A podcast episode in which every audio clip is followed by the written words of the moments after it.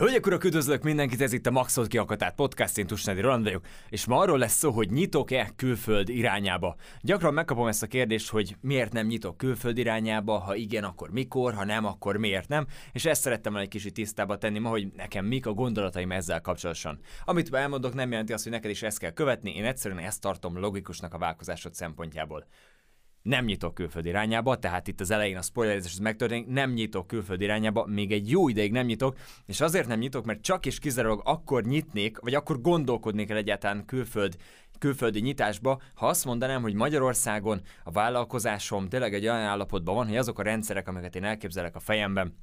tehát például az automata ügyfélszerző rendszer, a, a szolgáltatás nyújtás, a, a folyamatosan a marketingem, a tartalomgyártásom, a, a pénzügyi rendszerek a vállalkozásomon belül, a csapat, tehát az egész ház úgymond, hogy így fogalmazunk, a háznak a különböző pillérei, amiből áll egy vállalkozás, az felépült, és azt tudom mondani, hogy ez kész van addig, amíg ezt nem tudom mondani, addig nem is gondolkozok külföldi nyitásban. Tehát nem érzem azt, hogy egy olyan uh, dolgot vinnék külföldre, ahol még nem tudom azt mondani, hogy itt Magyarországon, hát éljünk akkor természetesen ezzel, amit szoktam volt mondani, kimaxoltam. Amíg ezt nem tettem meg, hát addig nem nyitnék külföld irányába.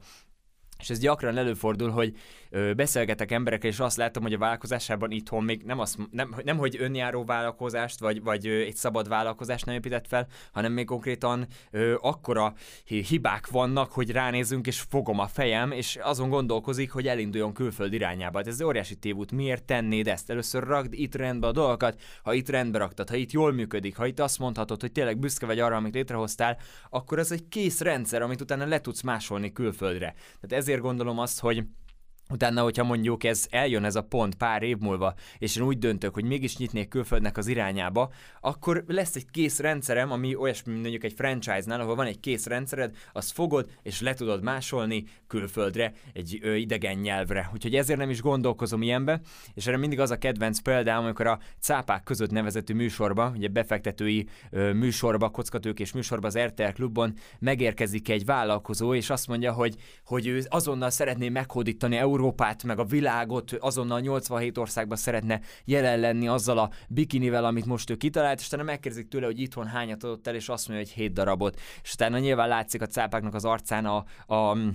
hát tulajdonképpen a, a csalódottság és a na, na még egy. Tehát ez az arckifejezés, hogy na még egy valaki, aki azonnal a világot akarja meghozni. Mielőtt megszeremetnéd hódítani a világot, azelőtt kezd már légy szíves itthon Magyarországon, kezd először azzal, hogy eladsz öt darabot a cuccodból az ismerőseidnek, a barátaidnak, azoknak, akik bíznak benned, ő nekik eladsz valamit, utána egy szélesebb közönségnek, 30 embernek, utána 300 embernek, 3000 embernek, és ha ezek a számok megvannak, és így folytatod, akkor gondolkozz abba, hogy te igenis elindulsz kifelé meghódítani a világot, először egy országgal, aztán szépen mész tovább. Jó, tehát nem, nem fordítva van ez az egész történet, hogy neked is ezt javasolnám, hogy először építs fel egy olyan vállalkozást, amire büszke vagy, ami tud menni saját magától, tud akkor is menni, hogyha te nem vagy esetleg benne, és utána gondolkoz azon, hogy ezt másolva elviszed különböző országokba, hiszen akkor az a